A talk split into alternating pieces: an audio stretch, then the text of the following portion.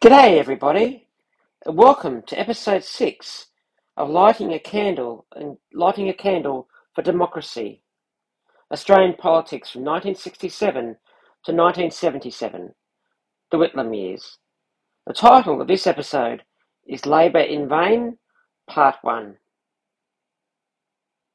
Firstly, I'd like to acknowledge the Ngunnawal people, who are the traditional custodians of the Canberra regional land on which much of this podcast is based. I pay respect to the elders of the Ngunnawal Nation, both past and present, and extend this respect to all Aboriginal and Torres Strait Islander peoples listening to this podcast today.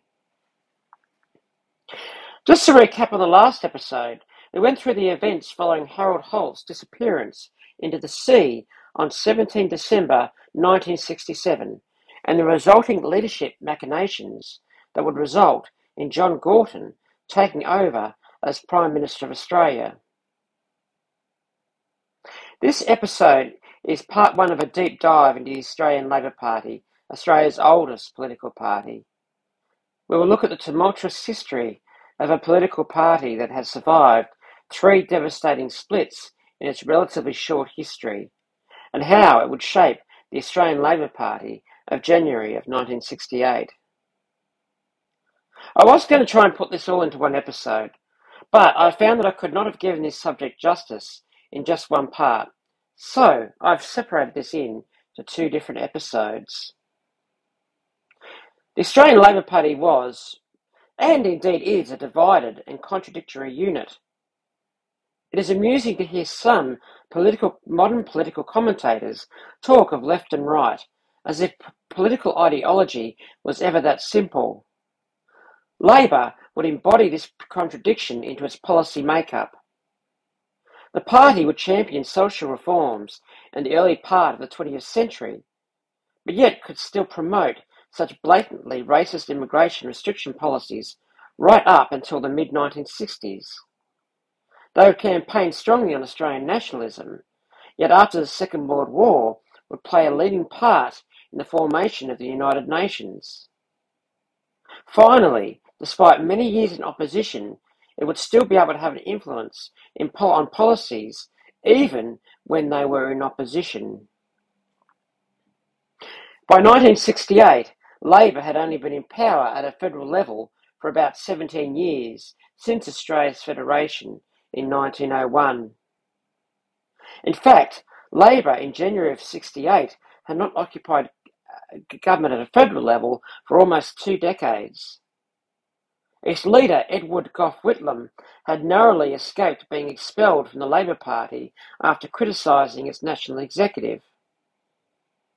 Legend has it that Whitlam would single-handedly save the ALP from electoral oblivion and inevitably lead it back into power in 1972. Well, it's not quite as simple as that.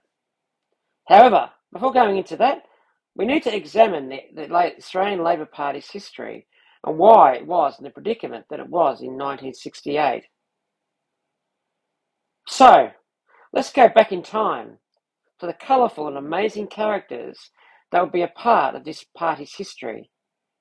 Billy the Rat Hughes, Jack Stabber Beasley, Eddie Ward, who threw a punch at Gough Whitlam once and missed, Jack Lang, the big fella, Red Ted Theodore, and Herbert the Doc Evatt. The roots of the Australian Labor Party would form during the great mining boom that would last from 1850 to 1890. The Australian population during this period would quadruple, with migrants pouring into the country attracted by the allure of gold. The men that migrated to Australia would dig into the alluvial ground hoping to make their fortune. They were individuals who only needed their own equipment, like a pick and a shovel. But by 1870, most of his alluvial or shallow gold had been depleted, and this would mean that gold would now have to be retrieved far deeper below the soil. This would require extensive equipment and capital, and would require also a considerable financial investment that only big companies would be able to provide. The romantic era of the digger was gradually ending, and with miners now being employed in large organisations. These miners would work in terrible conditions, working 10 hour shifts with virtually no safety regulations. As a result of this, by 1874, the miners would form a union, the Amalgamated Miners Association of Victoria. Shearers, who also worked in similar conditions as their mining comrades, would form their own union, which would be later known as the Australian Workers' Union. By 1890, workers in other labour-intensive industries, including building, ironworking, and the maritime industries, would have their own unions formed. The trade unions had grown in size and influence through to the 1880s.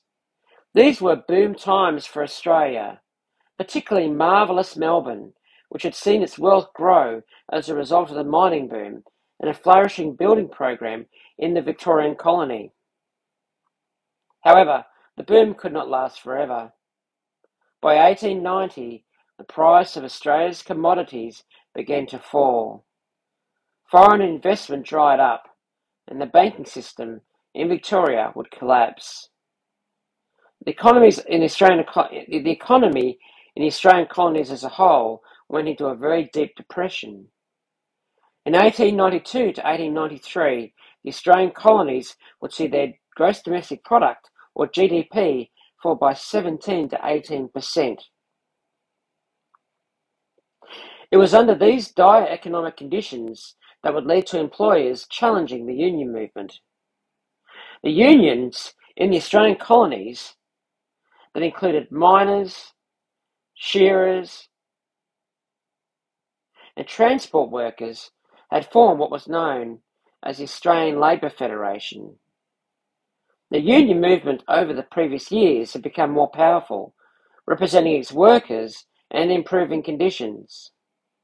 The squatters and the employers, however, would now be in a far more powerful position with the increases in unemployment that, that had occurred in the first in the last decade of the 19th century. These, the bosses were now going to take on the growing union movement and put them in their place. The battleground would start in Queensland, with the squatters taking on the question of unions representing shearing workers. This was not just about workers' conditions, it was a fundamental question of the union's legitimacy. As a result, the shearers' unions would go on strike. The industrial action would spread to the other Australian colonies, with the maritime, rural and transport work industries joining what would become known as the Great Strike. Industry was coming to a standstill, and there were demonstrations by strikers in the major urban centres. The employers, however, would only have one ally, would have one ally that the unions did not have. That was political influence.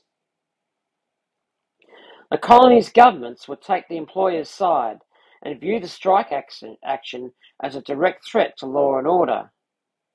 Legislation was passed to end the strike action.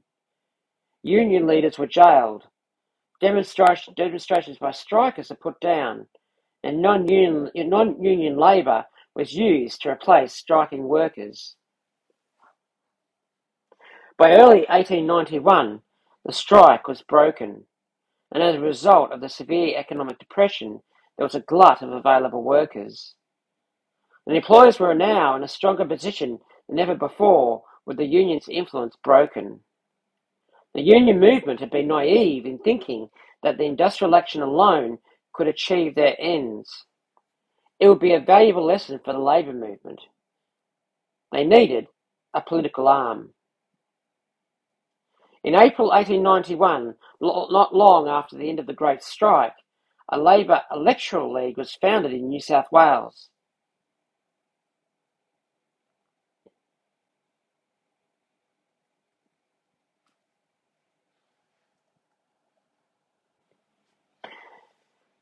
At the 1891 New South Wales colony election, this new Labor party would form would be able to win 35 seats. It was not enough for the new party to achieve power, but they were able to hold a balance of power with its new members determining who the new government would be.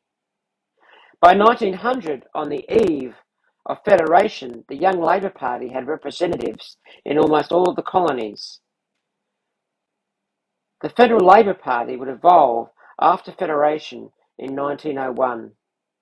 In the first Australian parliamentary elections of 1901, Labor would win 16 seats, 16 seats in the House of Representatives and eight in the Senate. By the start of the first decade of the 20th century, the Labor Party was heading the governments of Australia as, at a federal level, New South Wales, Western Australia, and South Australia. Labor had not been in power the whole time, but they were able to exercise an influence that exceeded exceeded their numbers. The opening decade of Federation was an unstable time in federal politics. There will be eight changes in Prime Minister with a free trade, protectionist, and liberal. Um, just, be, just remember, however, the, when I talk about liberal, this was the old Liberal Party, so this was before the modern Liberal Party, on what would be called the conservative side of politics. And amassed against them, of course, was the Labor Party. What would make the Labor Party unique was that the members of Parliament were expected to give a pledge. Here's a sample, and I quote I hereby pledge myself not to oppose any selected candidate. I also pledge myself, if returned to the Commonwealth Parliament, to do my utmost to ensure the carrying out of the principles embodied in the Federal Labor platform, and on all such questions to vote as a majority of the Federal Labor Party may decide at a duly constituted caucus meeting. Unquote. This would go against the traditional ideas of liberal democracy in which members of parliament voted with their conscience and represented their electorate. This would proved to be one of the great strengths, but also one of the weaknesses of the Australian Labor Party. It would allow the Australian Labor Party to provide a strong and reliable block of votes, which will give Labor an influence over Australian politics, even when they're over, even when they're at their very lowest point. Indeed, by the time of the first decade of federation had passed, Labor had achieved significant policy objectives, including a conciliation and arbitration of workers' pay and conditions, as well as tariff and other protection for industries that guarantee that their workers will be paid a fair wage. In addition to this, old age pensions would be introduced and the Commonwealth Bank would be founded. What would make this particularly impressive was that Labor had done this largely in government with other political parties. But on the downside, this pledge would also could would also lead to the party's catastrophic splits. Sticking to this pledge by voting in Parliament on decisions made by the majority of the Federal Labor Party could be difficult at the best of times, but it would push these Labor MPs over the edge during crises. Added to this was a complicated relationship between the industrial wing of the party, its, its conference set party policy, the federal executive inter- who interpreted policy, and of course the caucus, which of course was the members of parliament. They'd make, this would make it difficult in the best of times. But when faced with decisions of great principle, the party would divide and inevitably split. This would become most apparent during the First World War, or known later as the Great War. Labour had won government in 1914 at the start of this disastrous conflict. Andrew Fisher the Labour Prime Minister would promise at the time that his government would support Britain to the last man and last shilling. There was a genuine enthusiasm and indeed fervour for the war. The Anzacs landing at Gallipoli in April 1915 would be the high point of Australian unity in its great European conflagration. But after 12 months of the war with terrible casualties, increased inflation and increased inflation as a result of shortages and also censorship of the press, opposition to the war began to grow. The opening stirrings against the war would come from the Labor government's own constituents, the Labor move with the, and the union movement, and with the Australian Workers' Union and the more radical industrial workers of the world, also known as the Wobblies, publishing their opposition to the war.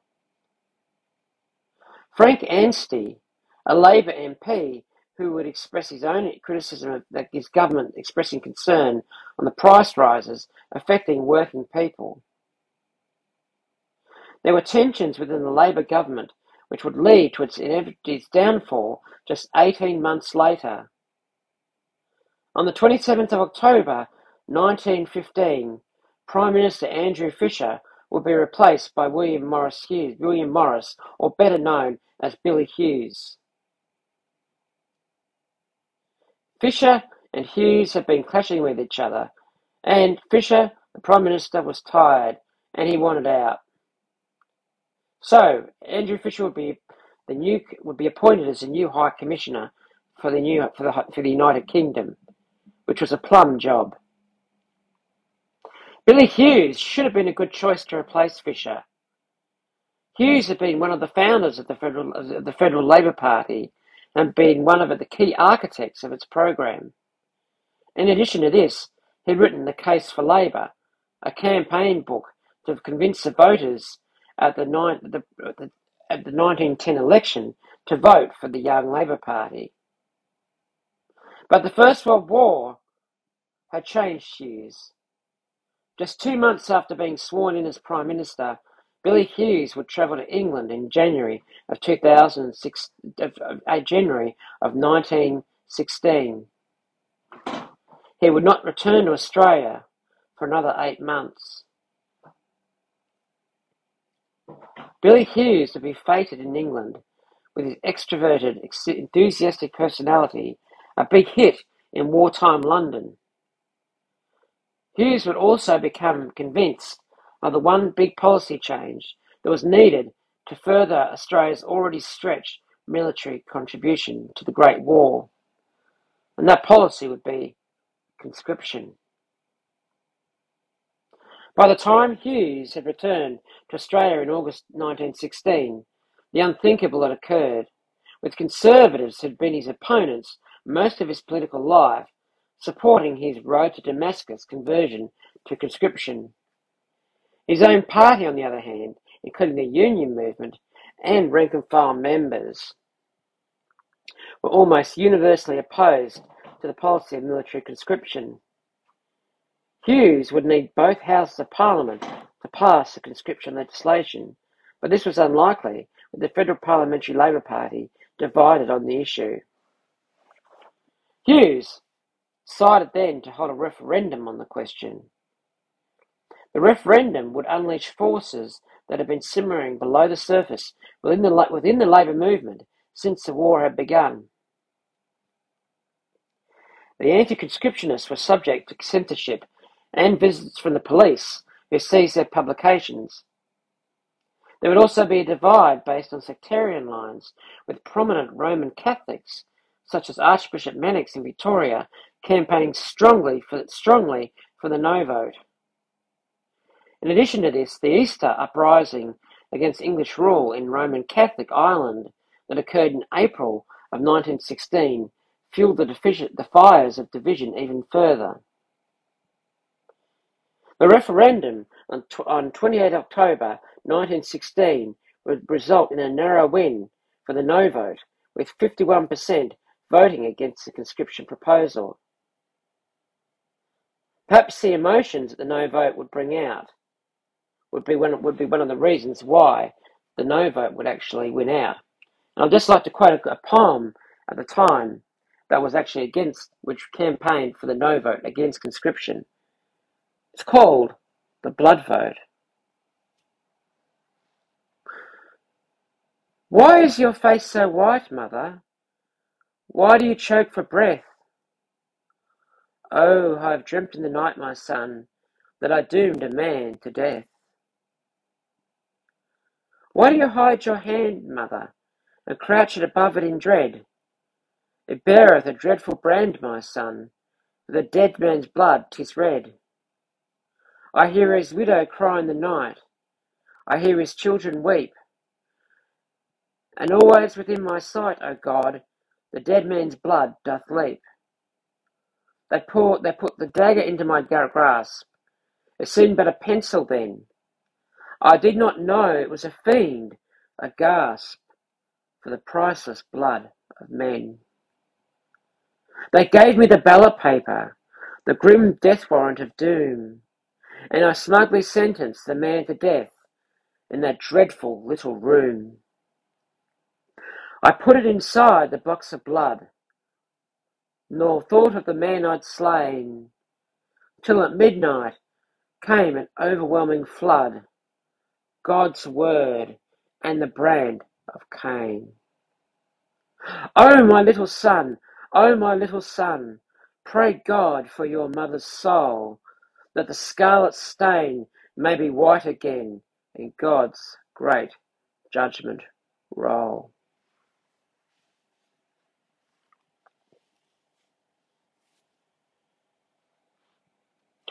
On the 14th of November 1916, facing expulsion from the Australian Labor Party, Billy Hughes would walk out of the Labor Party forever, taking 25 of the 65 Labor parliamentarians with him. The parliamentarians who followed Billy Hughes were ex- immediately expelled from the Labor Party.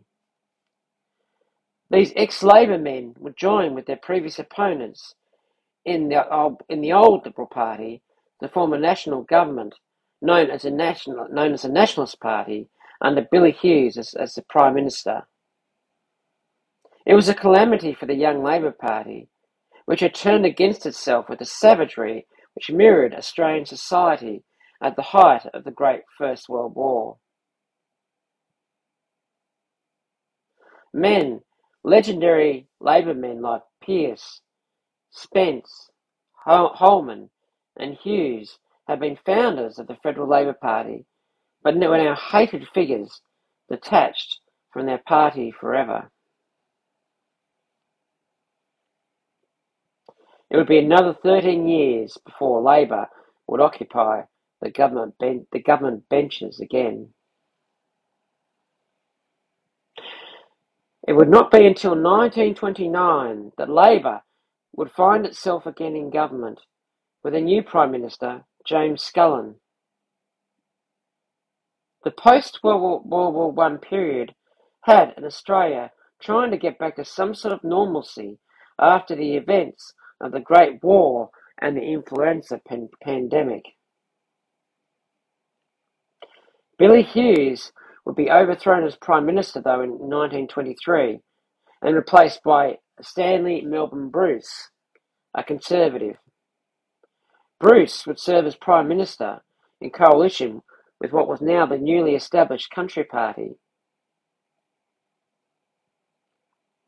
Australian governments borrowed heavily from overseas banks during the 1920s, which was mainly from England, to finance infrastructure for the young nation.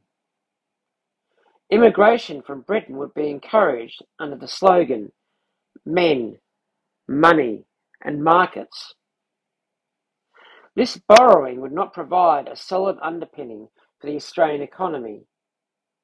By 1929, unemployment had risen to 10.1%, and the Bruce government was in deep conflict with the union movement. In October 1929, the coalition government would go to the polls after members of Bruce's Nationalist Party crossed the floor to, to vote with Labor. The election on 12 October 1929 would result in a landslide victory for the Australian Labor Party. James Scullin and the, and the Labor government had won 15 seats, including the Prime Minister's seat of Flinders. Labor had finally regained power with a majority close to 30 seats.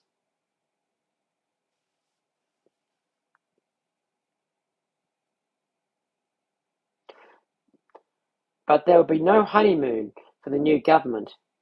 Less than three weeks later, the United States Stock Exchange would crash, losing more than a third of its value. The world economy, along with Australia's, would collapse with it.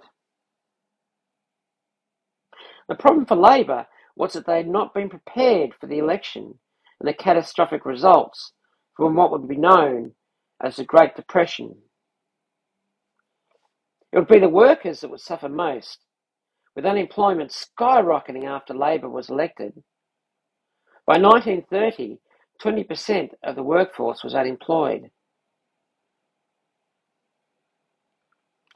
But yet it would not reach its peak until 1932 at 29% unemployment, which is one in three workers out of a job.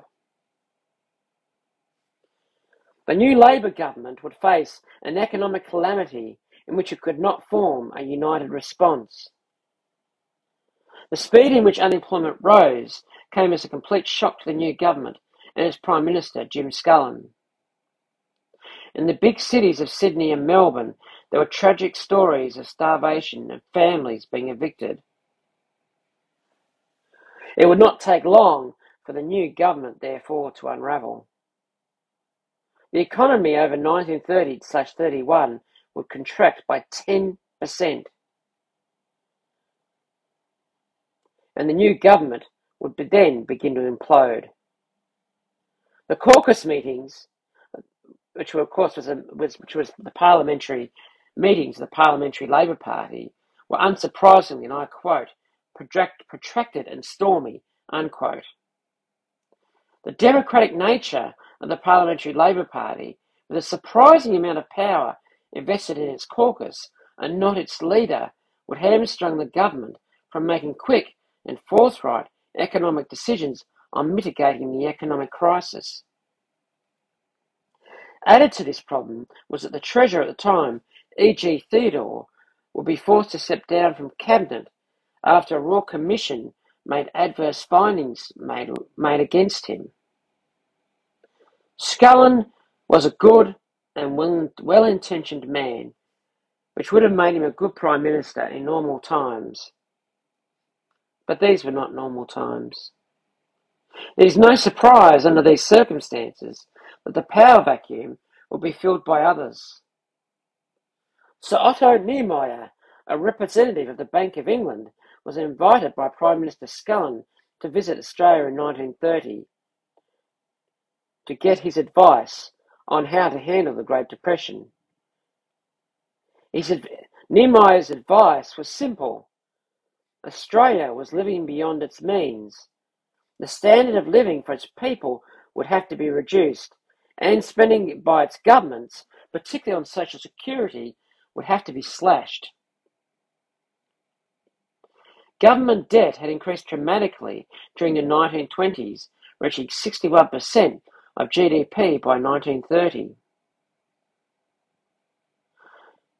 With a large chunk of debt owed to Australia's banks, owed to English banks, I should say, Niemeyer wanted to be clear that there will be no negotiation on debt payments. As a result of this, sections of the, of the labour movement will be furious. To quote from to quote from a to quote from a union to quote from a union uh, paper known as the Worker, and I quote: to put it bluntly, the workers of Australia must eat cheaper food and wear shabbier clothes and give up their few pleasures in order that Britain's wealthiest loafers may wallow still more grossly in Sybaritic excess. Unquote.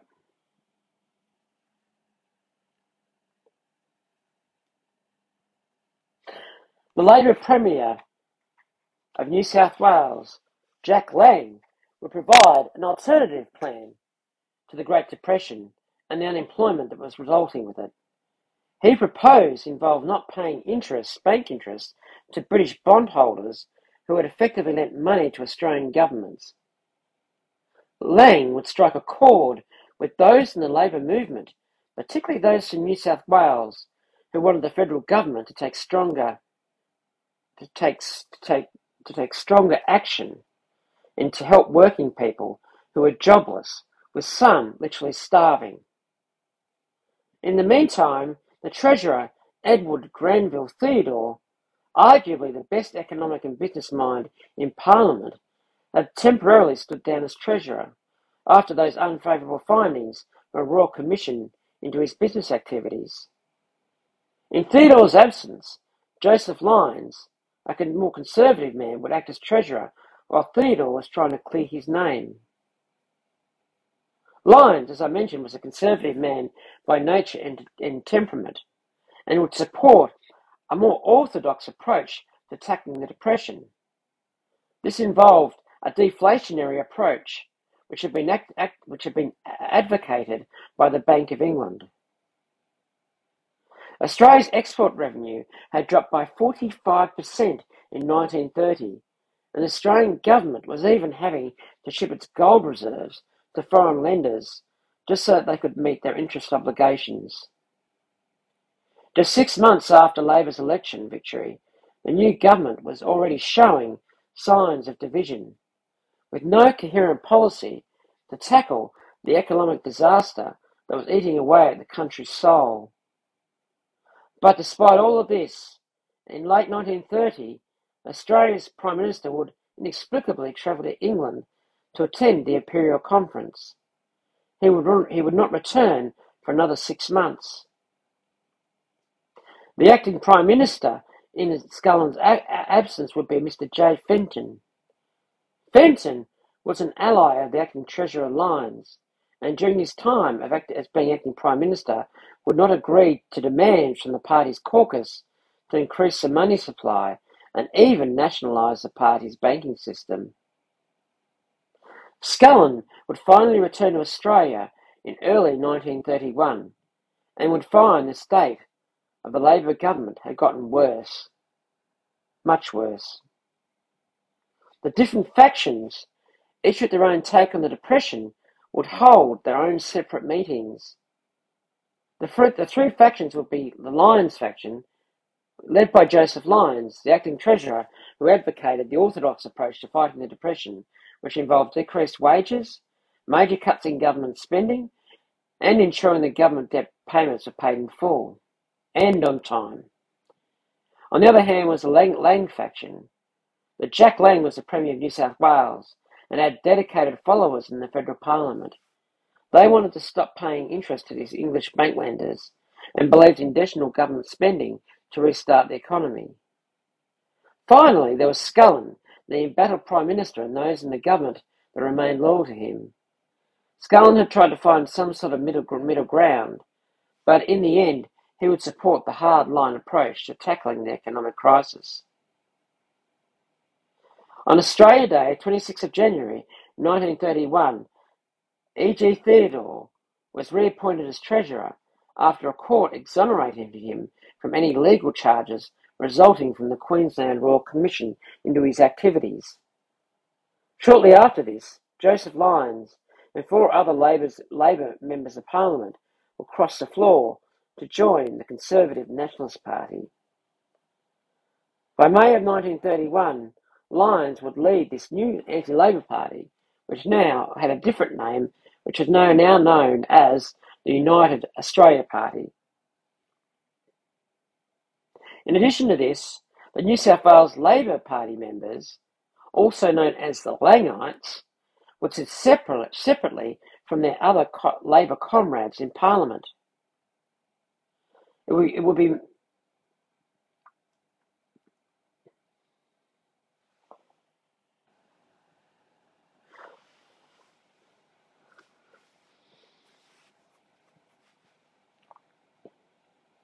By June of 1931, with the Australian government facing insolvency, Scullin, along with his treasurer, Theodore, would agree to what would become known as the Premier's Plan.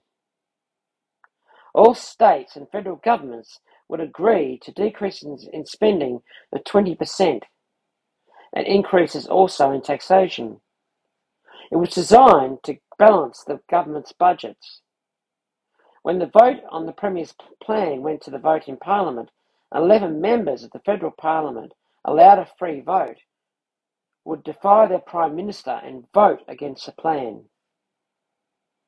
Soon after this, the entire New South Wales Labor Party, dominated by Jack Lang, would be expelled from the Labor Party, with the Federal Labor Party attempting to replace the New South Wales branch of the party.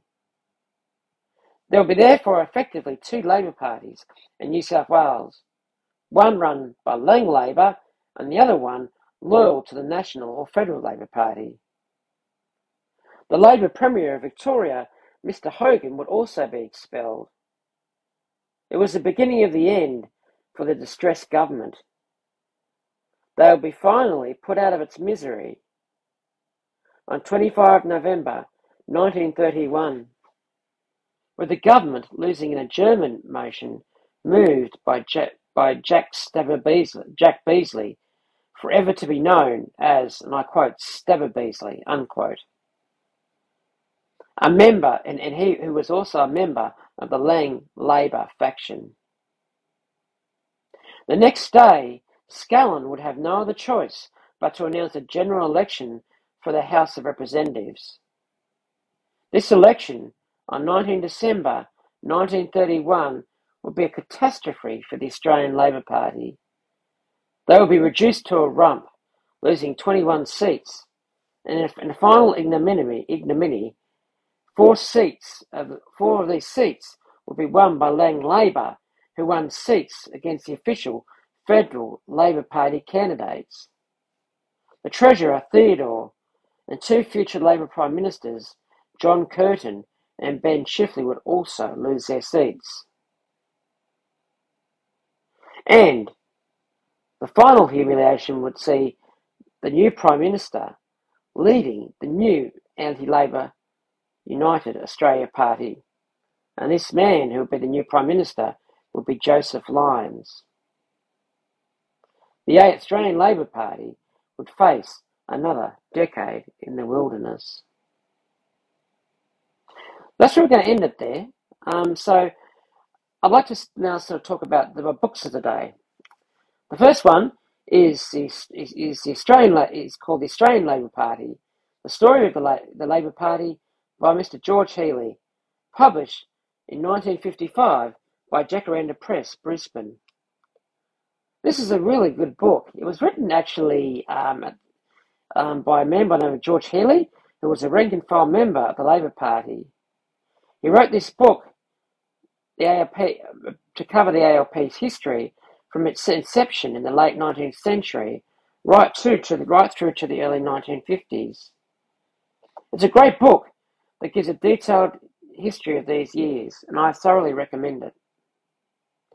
The next one is the story of the Federal Parliamentary Labor Party, True Believers, edited by John Faulkner and Stuart Macintyre, and published by Allen and Unwin in 2001. This is a history of the Federal Labor Party for the 100 years from Federation in 2000 in, from Federation to 2001. This is a modern update of the, the Federal Labor Party and has chapters written by different authors, including journalists, political politicians, and writers who come from all different parts of society which is one reason why I recommend this is a really good book because it does offer a very, uh, let me, how do I put it, a very, a very different and, and um, I would suggest a more and a very objective, uh, a very objective view of the Labor Party over its history. Then finally, there is the ALP, a short history of the Labor Party, written by Brian McKinlay, published by Heinemann Publishers Australia Proprietary Limited in 1981. This book provides a concise history of the Australian Labor Party to 1980. This is a great introduction to the history of the Australian Labor Party. Our next episode will be part two of Labor in Vain, which will pick up Labor's history from the 1930s and where will inevitably lead on to Labor's last great split, that of the 1950s. See you then and take care. All the best, everybody, and goodbye.